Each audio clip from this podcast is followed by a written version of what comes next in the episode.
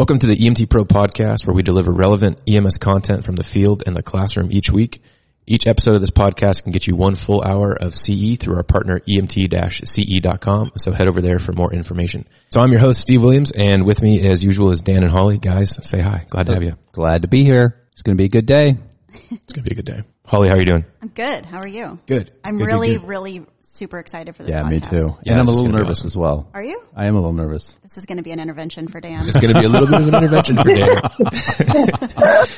so guys, we've got two very special people on the podcast today, Dr. Brenda Tillman and Ben Westcott. And we're going to continue this series on PTSI because after we recorded the one we did last week, it was so impactful just getting everyone's feedback on it. Um, and so really excited to have one, a doctor who works with this stuff daily and then, uh, Ben who can give us his story and his experiences that, uh, kind of, you know, his journey walking through this as well. So, um, with that, I want to introduce everyone to Dr. Tillman first. You know, first off, welcome to the podcast and I would say just roll right into your, uh, background and, and what you're doing currently. Steve, thanks so much. I'm so glad to be here with you today and, and on the podcast, but I'm also thrilled that this much effort is being put towards this because if people understand this from the get-go, if we can get new first responders into this from the very beginning, uh, and they understand what symptoms look like and what do you do about those, and they understand that they're pretty common, the chances of us having to have these mental health programs that we're all talking about are significantly diminished. And that's what we're looking for. We want to build strength on the backside. We need you guys. So background, I, um, I have been in the field of high stress, working with individuals in high stress jobs all of my career. I started with working with military members, running family support centers and programs all over the world, uh, for the Air Force, uh, worked with the Air Force Reserve, worked with the Marines for numerous years doing pre and post exposure briefings coming and going from uh, Afghanistan and Iraq and then uh, moved into the world of first uh, first responders. And uh, my doctorate degree is actually in um, in uh, a critical incident response program with a solution focused slant. So how do we get people through the big events with their solutions on the backside for strength? Awesome. And uh, I'm a I'm a licensed clinician in Texas. Um, my client base, I have a private practice in Fort Worth, and my client base are all first responders and military members. Um, we also do a lot of work with aviation. Um, I'm a pilot, have flown since I was 14 and got licensed at 16. So it's kind of that mentality, you know, it's, it's a culture. It is look if it's broken, fix it. And, uh, and so that's kind of what my background has lent itself towards in working with individuals with traumatic experiences in life. Awesome. Thank you so much. And lastly, we have uh, Ben Westcott with us. Ben, give us some of your background, how you got involved with Dr. Tillman, and uh, just give us your you know brief introduction and what you're doing now. Sure. I really appreciate you guys having us on this morning. Um, I've got 16 years uh, as a firefighter paramedic, and uh, it's kind of gone across anything from rural to suburban uh, type departments. I work currently at the uh, City of Hurst Fire Department, which is in the mid cities, right between Dallas and Fort Worth. Um, the way that I got into this um uh, is I started having my own problems. Mm. Uh, I started experiencing a bunch of uh, symptoms of PTSI, and um, I finally reached out for help, and that's how I met Dr. Tillman.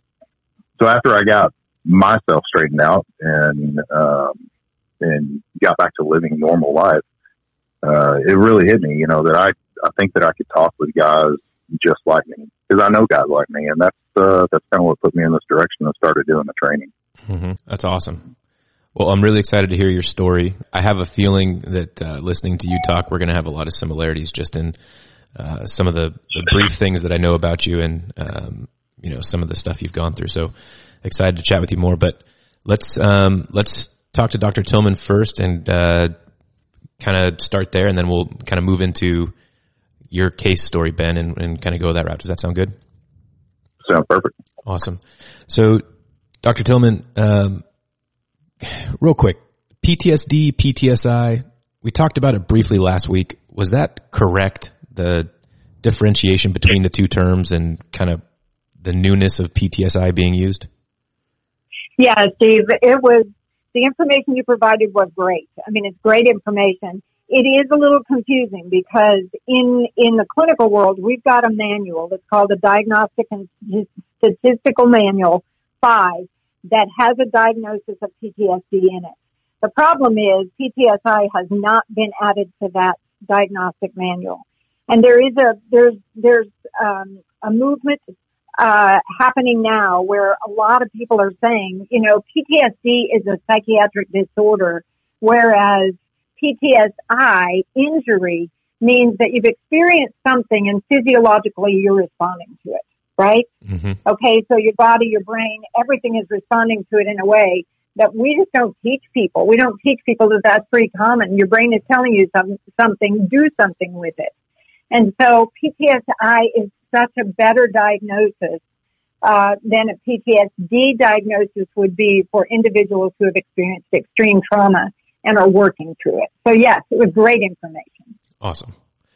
And so how long has the term PTSI been used or has it been around? Because it seems like it's fairly new and like you said, it's not currently in that uh, diagnosis manual. So is that, is that something that the industry is moving towards?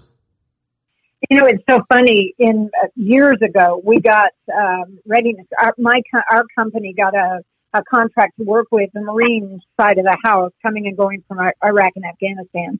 And General Mattis was in charge of the Marines at that time, and he was using that term. He mm-hmm. said, "This is not a disorder that these guys are are having." And this was back in you know during the initial stages of of the war, Desert Storm, all of those types of things. Mm-hmm. So it's been years. They've been looking at this for years. And the push has been that if you're injured, you're injured. And that's why the military are the, are the, the huge driving force for this change. If you're injured, I don't care whether it's mentally or physically, you're injured. And so, uh, that's, but it's been years. It, they've been looking at this for years. It is just now really getting to a point where the committee has opened up a research uh, element of this to say, okay, how many people are looking at this? What is this? And you know, Steve, and you talked about it on the last podcast, and Holly and Dan, you guys also added to this. There's a stigma associated with if I get diagnosed with PTSD, what does that mean? Mm-hmm. And daily, I get things from firefighters and police officers, weapon carrying uh, pilots. Um, if I go in, are they going to diagnose me with something that's going to that's going to diminish my chances of being able to do my job? Mm-hmm. And so the if, if by chance you have to say yes, then them going in is is probably it's, it's probably completely eliminated. So uh, it's a long time. It's been a while, and we're finally getting to a point. Hearing you say that yesterday was very exciting for me because we're getting to a point where the general public is using it. Mm-hmm. Hey, I got a question but for you, we can't use it for Steve. We can't use it for insurance, right? Because it's oh, not a diagnosis. Right in the DSM. So mm-hmm. that's kind of something to remember too. Very true. So this is kind of a Go goofy, ahead, Dan. I'm sorry. goofy question, yeah. but will PTSI, can that progress to PTSD? Do you understand what I mean? So, yeah. So, um, here is, yeah, yes and yes and no, because they truly are combined, right? PTSD, the way the DSM-5 has it set up is day one to day 30 if you go in with symptoms of post-traumatic stress, then you've got acute stress disorder, you've got adjustment disorder, you've got some of the other things that are in the, the diagnostic manual. But if those symptoms continue with other criteria for over 30 days, then you can be diagnosed with PTSD. Okay? And the only, I just, it's so important for you guys to realize this, that PTSD is a diagnosis so that we can get you the care that you need, whether it's inpatient, whether it's outpatient, whether it's counseling, whether it's medicine, whether it's psychiatric care. Um, it allows it allows you to get that through your insurance, right? Mm-hmm. I am really a I'm a I'm not a diagnostician. I'm not a fan of saying, "Oh, you've got this," mm-hmm. because people tend to come in and say, "I have this," and boy, then you begin to see what they have because they've researched it and um, so yes, in the sense that PTSD is a diagnosable disorder that you can be diagnosed with after 30 days if you have those symptoms. But, but think about it, Dan, from the perspective of PTSI in that if you get diagnosed with PTSI, um, it is a continuous thing. Are you responding to, uh, to a lifelong experience of abuse as a child or things that happened in childhood and now progressing through being a first responder? Absolutely. It can be a long-term thing where we don't look at it and say, okay, because you're dealing with some of the crap that you've experienced all through your life now, um, that doesn't mean that you should be eliminated from all of the licensure criteria and all the other things that people fear. I think mm-hmm. it will be very helpful. I don't think we'll go from if you get P, if you're diagnosed with PTSI, will that move into a PTSD? Um, however, it could because if inpatient is needed and we find that there's more that needs to come with that, the psychiatric care, if counseling isn't enough, if peer support isn't enough, then perhaps uh, PTSD diagnosis would give them the opportunity to get what they need. Gotcha. Gotcha. Okay. Thank you. Does, does that make sense? That Dan? does totally make sense. Thank you so much. Okay. It's interesting Okay. how um, insurance is so wrapped up into our diagnoses Oh, I know. It is. and treatments. It is. It is. And you know, Holly, it's funny you say that because one of the things we do, uh, we've got a we've got a, a very large grant here in Texas for nine cities for all first responders, and it is um, uh, one of the requirements for the grant. It's an education based, it's a peer support based, and it is a clinician based. We do free counseling for any person in these nine cities that are first responders. And, uh, and what we do is we teach our clinicians, you have to take the culture class. I mean, these clinicians are already licensed people. It's just maybe they don't have the understanding. And Steve, you brought this up in the last podcast that it took you three clinicians to get to one who actually got you. Correct. And it actually happened to be somebody who had walked in the shoes. hmm You know what I mean? Yep. And uh, and so we want to mitigate that because just getting somebody with post traumatic stress into a, a clinician's office is a feat in itself, right? Right. And so if you have to go through three, the chances of them doing that are really slim. Absolutely. Um, you knew what you needed, and man, you went and got it, and that's that's incredible. But a lot of people won't know that and won't do that. So what we do with the grant is we train our clinicians and we train them on the culture of first responders. What does that look like? We bring first responders into that training and some of them tell their stories and I will tell you, half the clinician group were sitting there with their mouth open. It was like, "Ah, are you serious? You Right. see this on a day, you know, on a, on a regular basis? So we need that. We need clinicians that are trained. We need clinicians that are not overly um, concerned with diagnostics. Diagnosing isn't the issue here, uh, unless we need to get into medication and psychiatric care. But um, what we want to do with them is we want to look at the symptoms and we want to mitigate. We want to we want to change how they're responding to those memories, right? hmm So we're not the diagnostic element of this. We need to train our clinicians. What are our first responders going through out there? And what are you looking to do? You don't have to identify it as something in the diagnostic manual, but identify it as what are the symptoms and what are the strengths this individual has on the backside to get through this. Right. And let's promote them. Yeah. That's awesome. I hope everybody can start to see why Dr. Tillman's on the show right now. this is awesome Thank you. Information. Thank you so much. be on the show. Oh my God. Yes. yes. Thank you so much. Um, Agree. so, Doc, you get someone with PTSI related um, symptoms. They come see you.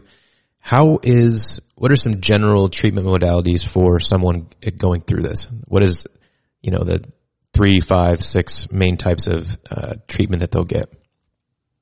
So, um, gosh, so many. You guys, there is so much going on right now that are um, that are are extremely effective for trauma. Okay, for working trauma, whether it's past trauma, whether it's present situation. Um, cognitive behavioral therapy has always been, uh, you know, just talking about the event, walking it through, kind of doing some cognitive reframing on how do we think about that. And if those are really recent, cognitive behavioral therapy works very well. We've got exposure therapy. There are a lot of organizations that are taking people back into the event and walking it through and understanding it and seeing it from a different perspective. We've got um, cognitive processing therapy where we write things that happened during that event and and write about uh, our perceptions of what hap- happened. And Um, but again, and then probably um, things like ketamine treatments and things for extreme depression and post-traumatic stress disorder. Um, a lot of new stuff out there that appears to be really making a difference in people's lives. Um, of course, if we could get them up front and educate them, we might not need this. If we had, uh, if we had the peer support, but in case we do, we've got them. Mm-hmm. Another one that, of course, Steve, you talked about last time was EMDR, and the EMDR Yes. is a um, um, I, you know, somebody asked me, has that worked for everyone? And I use EMDR almost on every client. Can you explain what that is real client- quick? Okay, yeah, sorry. EMDR is eye movement desensitization and reprocessing. And I listened to how you explained it, Steve, last time. Mhm. And then I could go into a, a whole dissertation on what the heck this is. Awesome. But, but, yeah, but I won't. I promise you. okay.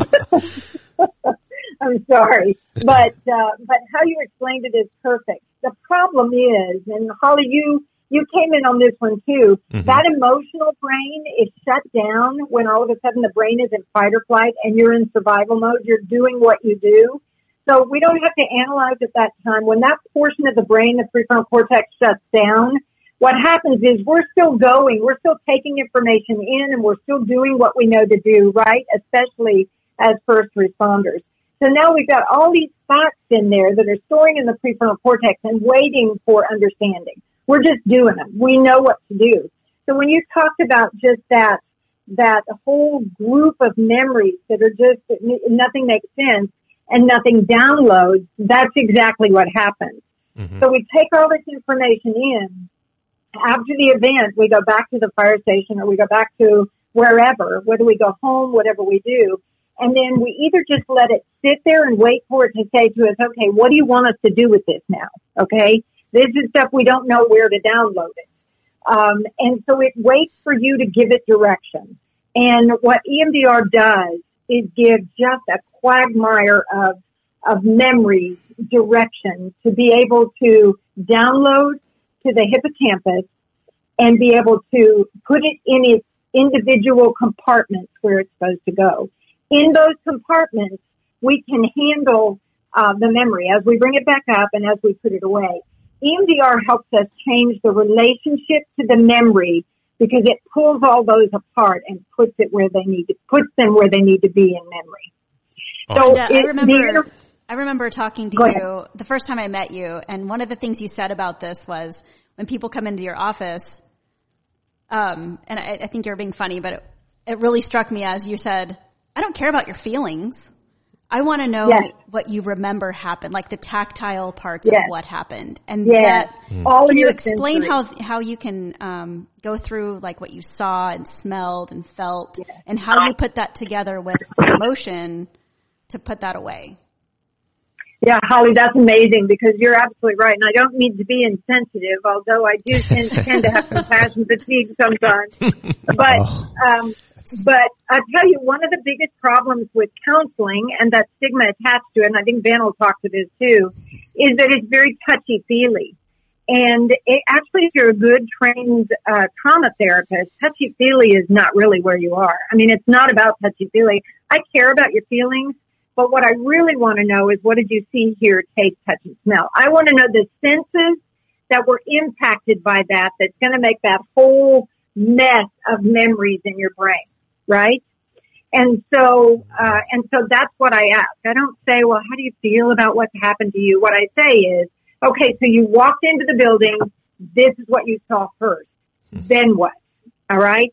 And then we walk through that. Now, whether we're doing EMDR or talk therapy or whatever it might be, then we walk through that. And Steve, you mentioned the paddles and you mentioned eye movement. Mhm. Um, the nice thing about EMDR is that you don't have to talk a lot in EMDR, right? You just have Right. to mention something about what comes up, but you don't have to walk through the story numerous times and think to yourself, oh my gosh, if I have to tell this again, I'm just, I can't go through Yeah. this again. Right. Um, you just let the brain and the activity of, of the bilateral stimulation do the work for you. Mhm. And so that's why EMDR has become something that um, that a lot of first responders like because telling that story again and again is not what what first responders like to go back and do. And so Um, but with this, what it allows people to do is take the take the sensory experiences and put them where they need to be in memory in the hippocampus. And I want to tell you, uh, postmortem assessments of hippocampus in individuals who have post-traumatic stress disorder um, or who have had post-traumatic symptoms for life, you know, just dealt with things. Um, the hippocampus is extremely smaller. As a matter of fact, has shrunk to the point um, that it is minimal because nothing is stored. It's all just Wow. ruminated Wow. you know?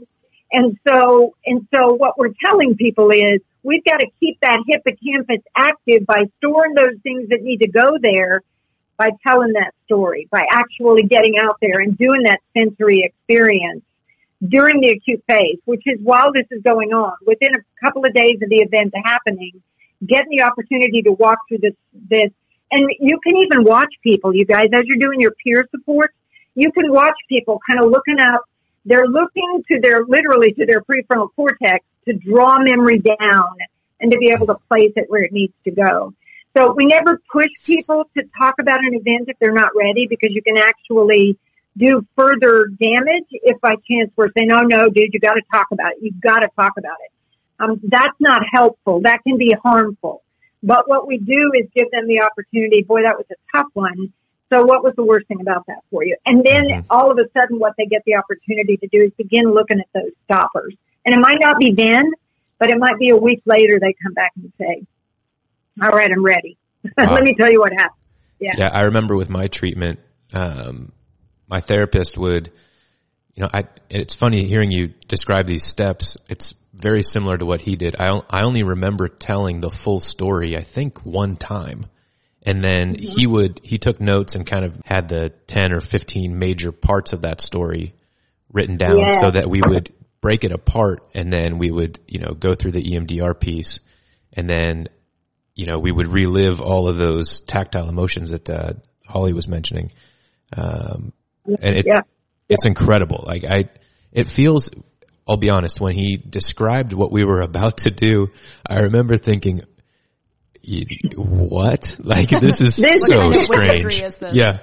You've got It these is. Electrical totally agree. paddles. Yeah. Like what is Yeah. this going to do? Can you Like, guys explain it? For, like, I've never experienced the EMDR, and so for me trying to visualize what's happening, I, I don't get it yet. So could you go through and So, explain what it Yeah. looks Yeah. Go ahead, do you want to, you want to talk about your, yeah.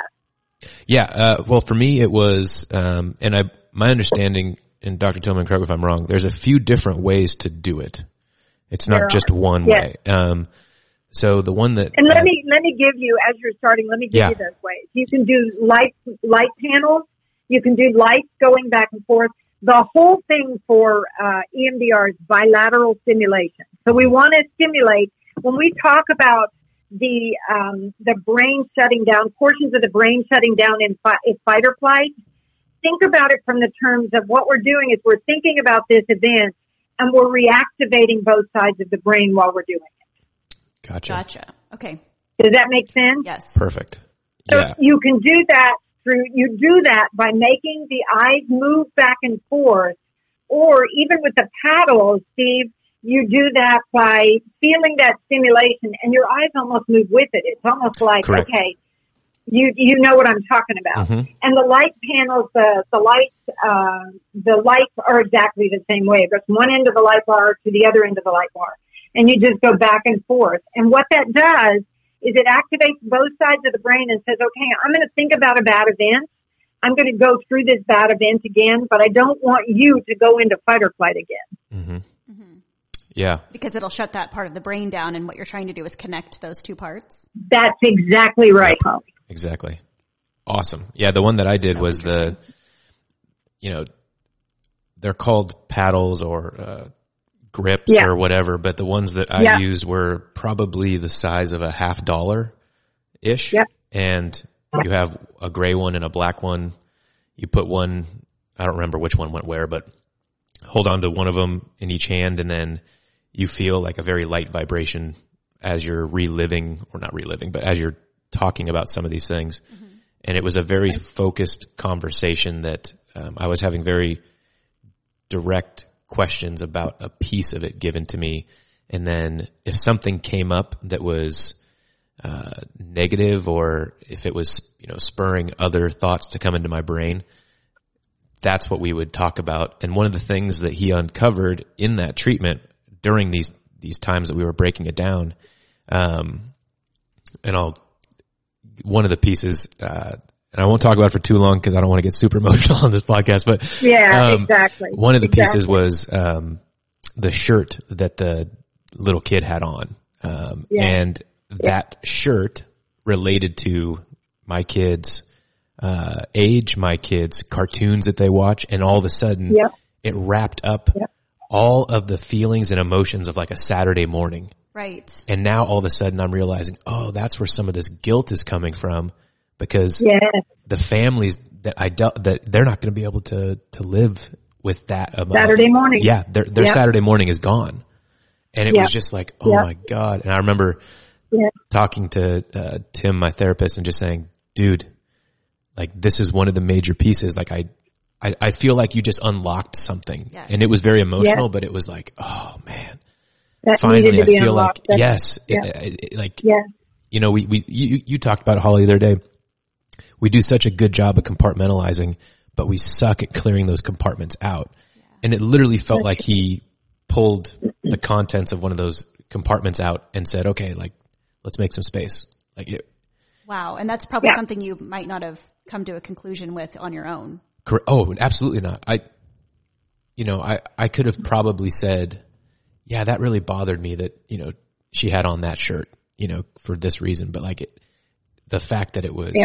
you know, guilt inducing because of, Yeah. of that other component, it was like, oh man, Because this of is so much deeper than that. feeling of the Saturday morning. Yes.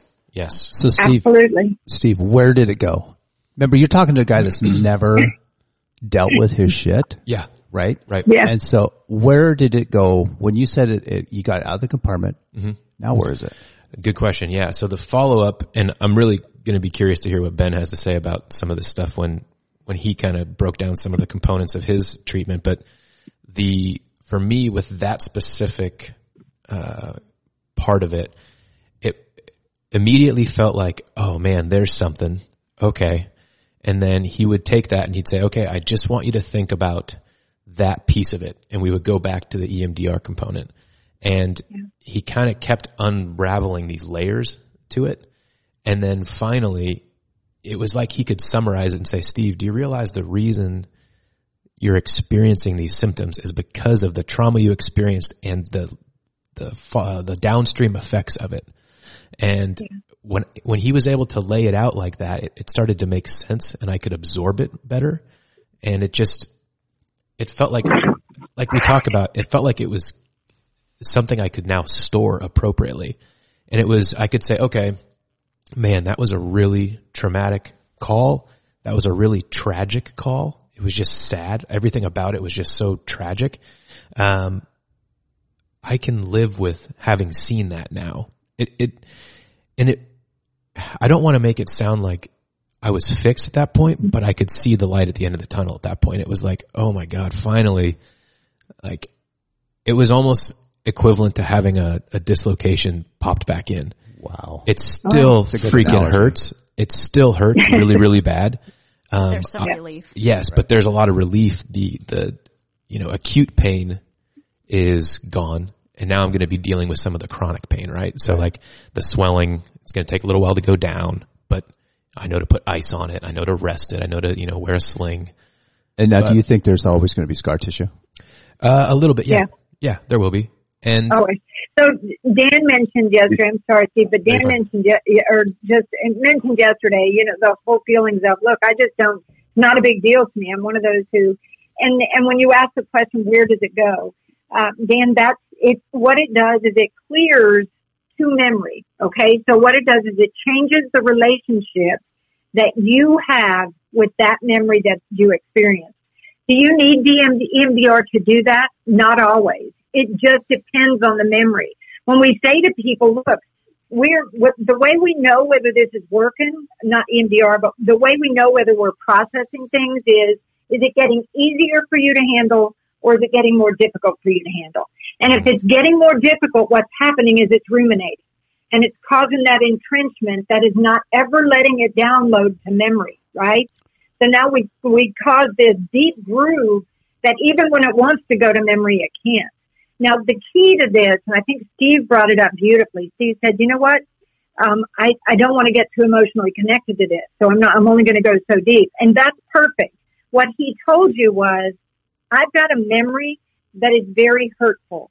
But the wonderful thing is now it's a memory. I'm not living it every day, right? Right. So he can put it away and he can bring it back up. And it's still hurtful when he brings it back up, but when he puts it away, it's not always on in front of him. And mm-hmm. that's what we talk about in post-traumatic stress disorder.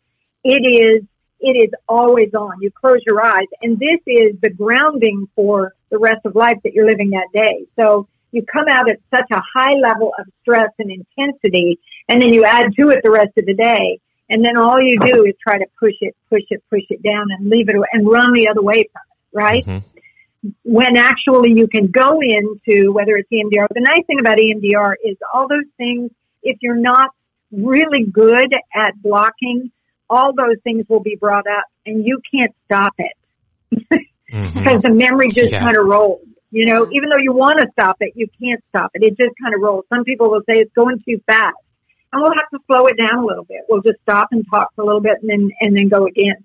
But, but Dan, here's the key. There are so many other things that work, like dark humor works for you guys. You know, the, um, you know, the coping capacity is based on an individual's system of getting through these things. So, and I get so many questions about, is there something wrong with me because I'm not affected by this? Or is there, no, what you've got is a system that you work with. What we look for is don't make it a problem if it's not one, but if it is one, address it, Mm-hmm. right? So you were saying that if it does, if it seems to get easier, then there's not an issue. What if that's just your new norm? Like, you know, uh, Well, and your like- yeah, your coping capacity will. I mean, that's I think that's a great statement. What if that's your new norm? Mhm. Um, if that's your new norm, and you're sleeping well, and your relationships are good, and your life is happy, and you've got hope, and you're not a slam clicker. You don't go in your room in your in your house every day and after work, slam the door, put yourself in your chair, you know, make yourself that cocktail that goes to a few more. Uh, as long as life is going along and you are happy and there's hope and you're loving what's going on and relationships are good, then don't make it a problem if it's not one. Mm-hmm. Because the new norm will change. You guys who see this stuff every single day, these stories I hear, um, it, it raises your coping capacity. Now, I do want to bring up, and I mentioned just a minute ago, that element of compassion fatigue. Do we get to a point where we literally look at people and say, are you freaking kidding me? You know? Um, Never. Never. yeah, Absolutely never. We never get that way, do we? never, ever, ever. So, um, but that's the key. When you get to the point that your compassion fatigue has taken over, and you know where we usually see that is with families versus with with uh, patients, because you guys go the hundred yards for your patients. You just do it. But when you've given it all there and you've got nothing left at home, there's a really good chance that that plate that you bring to the table every time is full. And if you're not working it off yourself, then that's when you start saying, maybe I should look for some other resources. Okay. Now, you know, some of those resources might be exercise. Some of those might be peer support. I'm going to walk through this because remember, it reorganizes that memory when you use peer support. If you do it purposefully, right? Not just how you doing, dude? Everything going well? You know, it has to be. I'm going to walk you through the five senses here. What was the hardest thing about that for you? You know, uh, because that's what organizes that memory to a point that it's not ruminating all the time. It can actually go, it can actually download to memory. So, um, so that's, that new normal is a good thing for you guys. You have to establish a new normal because you are going to see crap that nobody in lifetime should have to experience. Mhm. And then what you do with that afterwards is what makes the difference as to whether you find that life a joy or whether you just exist. Right? Wow. Yeah, absolutely. I Dan, she just crushed the sense? answer to your question. What's that? I think she just crushed the answer to your question. wow. Yes, that does answer my question. Thank you. Okay. So, Good. Doc, um, two, two, two last questions for you. Um, cause, you know, I sent you the ones I had for you, but these are, we're just ticking them out completely out of order, which is awesome because it's flowing really well. Um, if someone has, you know, and I, I call it the Sentinel event call, but it might not, it might not be the Sentinel event call like it was for me. It might be like you guys are talking about the constant, uh, exposure to multiple bad calls. Um, Right. finally, you know, causes the, you know, spillover into symptoms and stuff. What does, I, I, I, so where I'm going with this, I love lists. I love, you know, I'm super type A, very, uh, you know, Yes, he yeah, control freak. Yeah. And like most of us are. And, um, Yes. the, what does recovery look like when someone starts to see these symptoms and they get a little bit worried because they're intrusive into their lives? What does starting the road down recovery look like or what should it look like? I guess is the, you know, if I'm feeling these handful of things that are, you know, like you said, I'm not enjoying life right now. I'm not able to find that new normal with this, with these memories. Where should they start? Um, what would you, what would be your recommendation there? So this is where I think peer support is essential. And I, uh, you know, IASF, uh, so many different resources. If there's not a peer support team in your area, if there's not somebody you can turn to and say, life's not going the way I want it to go and I, I want it to go a different direction. Uh, if there, if there's not a list of good therapists in your area that people work with, um, that the first responders work with, then reach out outside your area. Reach out to somebody. You guys, the, the power of having walked in your shoes is everything. A good therapist is imperative. I mean, we're, we're pretty important if people get to a point where they need to reach out to that level. But to be honest with you, uh, our, in this, this grant that we're doing here, education is a hundred percent um, of what we are pushing. I mean, we're pushing the counseling. If we've got history because we haven't pushed the education enough in the past, then what we now realize is it's time for people to understand what happens in the brain when we experience trauma and what will mitigate the long-term effects of that. So what I would recommend as far as a path, first, education. Get your people, first responders educated. Be truly a trauma-informed community. We say that a lot. Our medical communities, our action investigators, our first responders, we say we're trauma-informed. Well, yes, you are. You know how to handle exactly what you need to do to stop whatever's happening to individuals and get them off to where they can get the help.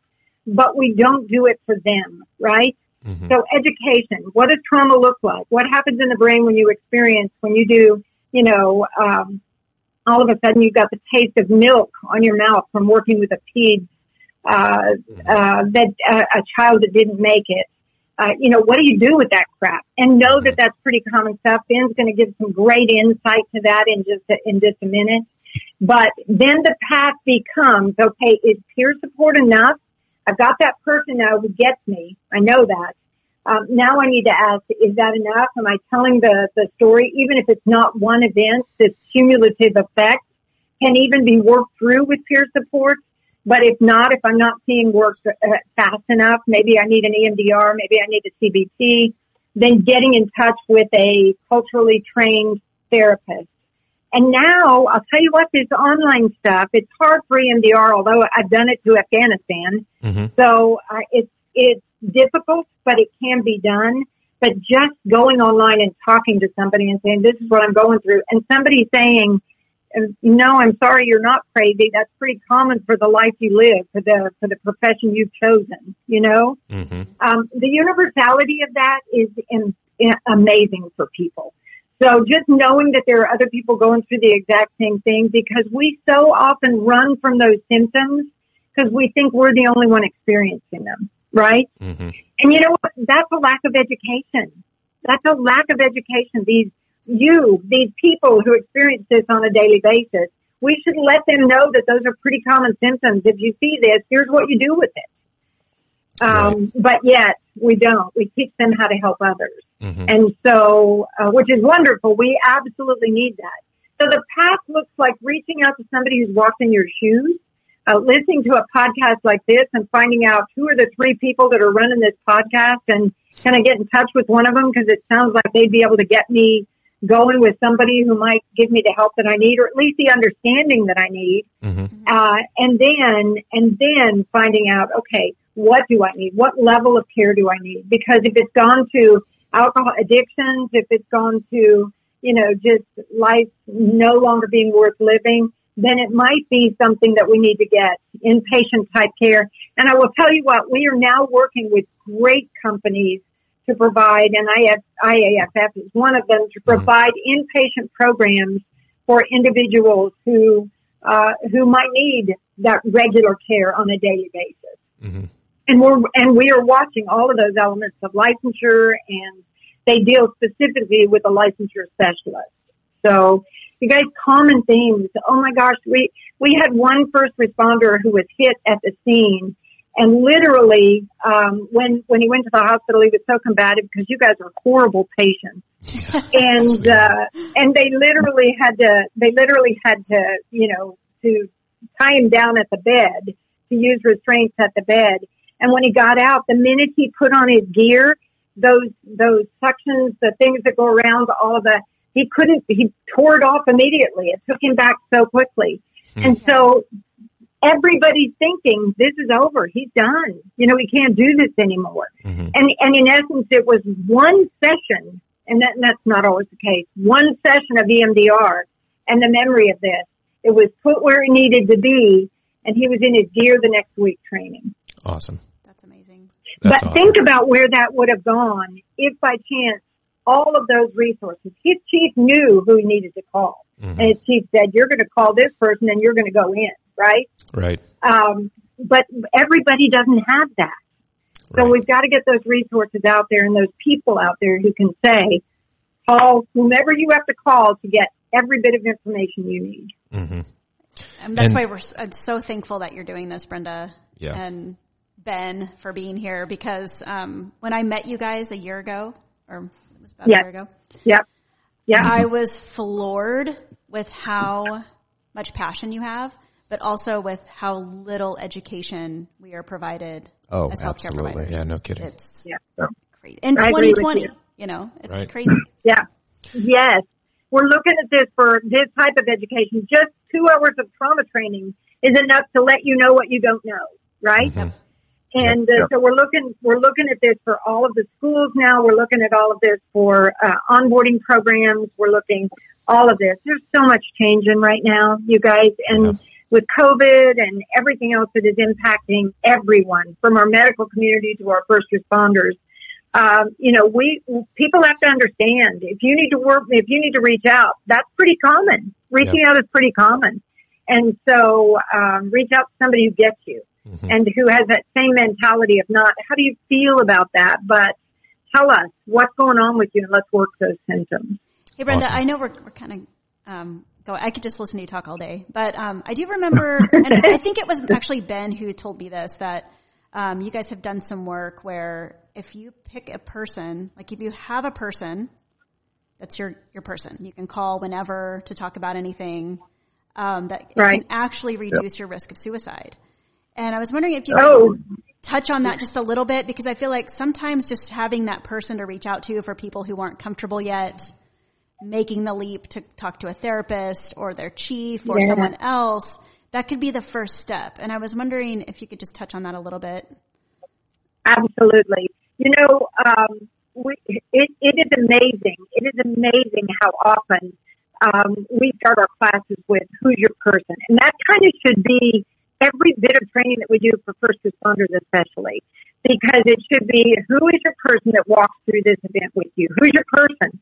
Who do you turn to to talk to? And when I talked about solution focus uh, practice on the front side of this purposeful peering, the whole element of that is when you walk through this event as close to the event as possible, you're going to mitigate the effects of that uh, culminating into something that is um, that is overwhelming and, and could lead to suicidal ideation. And with the population, I mean, statistically, people say 30% in the first responder community. You guys, everybody has post-traumatic stress um, after seeing whatever you guys see, and we could name a million of them, you know. Um, and so what we've got to do is we've got to make people recognize that if we use that just as a practice, and you, the EMS firefighters, they're pretty good at this. Police are not so good at this because they just get off shift, go back to their car, they're alone, they isolate, you know, more so than, than you guys do. At least you go back to the station usually. And so, uh, but the key to this is yes, if we can walk it through, if you know your person, your person, and that doesn't mean they're a member of a peer team, and it doesn't have to be done perfectly, but it has to be done purposefully, right? Mm-hmm. It's not just how are you? Well, I feel sad. It's just awful. It's horrible. But the more you all are in that, the more you stay in that, the more that becomes the rumination of the event. What we want to do on the backside of this is, so who is the person that you usually talk to about that? And when is the problem not as big? And what was the hardest thing about this for you as we begin uh, to adjust those memories and be able to download those? And then we look for, is it getting easier? You know, are you thinking about it less and less, or are you thinking about it more and more? And if it's more and more, then reach out before it becomes a problem. You know, mm-hmm. we're so reactive in this world, and it's so amazing because you guys in in first response are proactive. I mean, you get out there, you teach people what to do, but you're there to react if they need it. We don't have the proactive side down. We just don't. Mm-hmm. We could maybe do even a whole podcast on choosing a person and what does that mean to be someone's person. Right. Yeah. I think that's a great idea. That's a really good idea. And, and Holly, it's funny that you say that because I'm telling you, um, every time you sit, we had, uh, what, been 40, 40 people in a class yesterday, all mm-hmm. separated, uh, police officers, but every one of them focused on the fact that there's a developed peer support team, but I'm not a member of the team. And mm. if that's our mentality, then we're missing 99% of the people in this, this police force in first response as uh, paramedics, first responders. Um, we're missing them because they are peers. They've walked in those shoes. Right. And if they get it, they're right there. They're the ones that are right there with them. Well, and the, the sad thing about, you know, the, and I don't remember if I shared this or not, uh, last week, but so I reached out to, there was numerous police agencies on this call with me, and I reached out to two of the ones that um, I knew on those police forces, mm-hmm. and I got the same response from them, and they said, "Hey, I would love to talk to someone about this, and I would love to jump in on a, a peer support chat." But neither of them felt like they could because it was an active case in the legal system. And so uh, they ah. felt like their job duties prevented them from talking about it. And I, I've been thinking about that a lot off and on. Like there's, there's gotta be something that protects them in those circumstances when they're trying to, you know, talk about the trauma of something and not have that be court record, you know, right. like this right. would seem like it's a, you know, medical HIPAA type thing. Uh, to some so degree. Steve, there yeah. is. Okay. There absolutely is. And I will tell you, ICISF has really looked into this uh, in depth. Good Samaritan law allows them to be able to talk to somebody about what they're experiencing. Now, here, here lies the problem that there's no notes taken, of course, when you do peer support. There's no, you know, there's nothing right. to document anything. It's all an extension of your memory, no matter what is requested. But the key here is the peer has to be able to stay on what, how this person is experiencing the event. In other words, it can't go to, but this person did this to this and here's how, and I know this is, it can't go to the legal part of what's going on. All it can go to is what's sticking with you. You know, what is the hardest thing about this for you? I keep seeing that baby laying there so that's a pretty common thing. Walk, walk me through that sense. What was the smell that was going on in the room? What was the, if you're doing purposeful peering, there's no reason for events to come up. And I tell you they do, and especially when somebody can be charged with some, or when there's litigation, or when there's, they absolutely can. But there is a, there are laws out there that say we can have peer support and as long as we stay with supporting that peer on exactly what they're going through, uh, not what, what the facts are of this event, then, then we're good with that. The other side, of course, is the clinical portion, which is a protected or a pastor or which is protected in itself anyway. And again, an extension of memory. Even in those cases, clinicians know, don't take, don't take ex- extreme notes, you know, just jot down things that re, that, that you'll recall for the next session. And that way, even if you do get subpoenaed, even if it does open up, then uh, you know there's nothing in there that is anything other than what that individual is going through. And you might have to redirect that individual because I've had peers say, "Well, it doesn't sound to me like you did anything wrong." We have no idea whether they did anything wrong. And the last thing in Right. the world we want to do is say something like that as peers, right? Right. Um, and so, yeah, there is protection and there is ability, but as peers, we have to recognize we don't go into that arena. We stay in the arena of how are you getting through this and what was the hardest thing about this for you and what are you doing to get, to get this to where it needs to be so it's not bothering you as much. Wow. Yeah. That's perfect. That I need to get that information out. All right, everybody. That's where we're going to stop with part one of Dr. Tillman and Ben's story. We are excited to bring you part two, but uh, wanted to break this up appropriately for uh, people who didn't have two hours to devote to listening to um, a long episode. But lots of good stuff. We're excited to bring you part two whenever you're ready.